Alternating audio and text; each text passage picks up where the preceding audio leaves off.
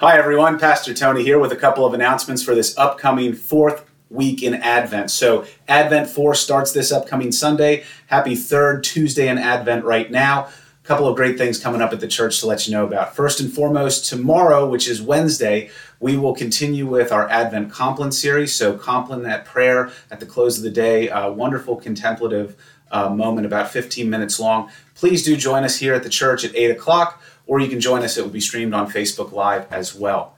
This upcoming fourth Sunday in Advent is going to be a whole lot of fun. We have our children's Advent pageant that is going to take place during our worship service. We're really looking forward to that. After the children's pageant, we're going to have a baptism. Amelia will be baptized here into the family of God at church, and that'll be fantastic too. She'll be in the pageant and then she'll be baptized. It's going to be great. Um, finally, after church this Sunday, um, if you can, please stick around. Thank you to everyone that's donated food and money towards our latest uh, basket collection for the Rockforge Food Pantry. We just did in Thanksgiving. We're doing it again for Christmas. So this Sunday on the 18th, we're going to stay after and pack those baskets. If you're still looking to donate food or money, check the Facebook page. Tamara updated everything that we have and the things that we still need. So please let us know if you're going to get something but not bring it until Sunday. Please let us know here at the church so we can account for that and don't go shop for it in the meantime. I'm really excited. The church has been greened. Everything's looking great it's all starting to come together and we're getting ready for Christmas. So I know that's jumping ahead just a little bit, but so you have it for your calendars. Our Christmas Eve services are going to be at 4 o'clock, 7 o'clock, and 11 o'clock. It's the same service at each one.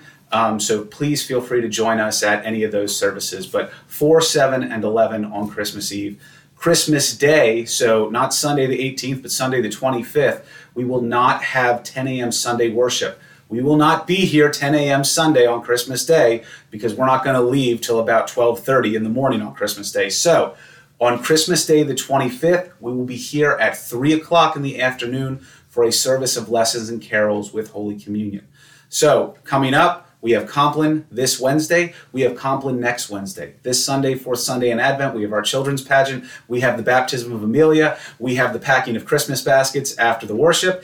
And then next weekend, after we have Compline on Wednesday again on the 21st, on the 24th, that Saturday, 4, 7, 11, and on the 25th, 3 p.m., just so we all have that in our calendars and ready to go. Why don't we end today with the gospel reading for this week, the fourth Sunday in Advent, which comes from the Holy Gospel according to St. Matthew. Now, the birth of Jesus the Messiah took place in this way when his mother Mary had been engaged to Joseph, but before they lived together she was found to be with child from the Holy Spirit.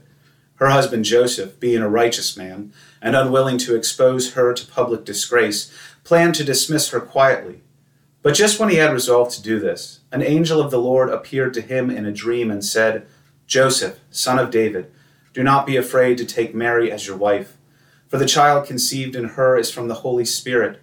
She will bear a son, and you are to name him Jesus, for he will save his people from their sins. All this took place to fulfill what had been spoken by the Lord through the prophet Look, the virgin shall conceive and bear a son, and they shall name him Emmanuel, which means God is with us. When Joseph awoke from sleep, he did as the angel of the Lord commanded him. He took her as his wife, but had no marital relations with her until she had borne a son, and he named him Jesus. Let us pray. The Lord be with you. Heavenly Father, we are reminded of the words that the angel speaks to Joseph as they relate to our lives. Do not be afraid to do what is right and what is good. Help us to always remember these words and this commendation each and every day that the right is righteous before you, and that we might be given courage and grace to pursue it. Through the love, witness, death, and resurrection of your Son, Jesus Christ, in whose name we pray. Amen.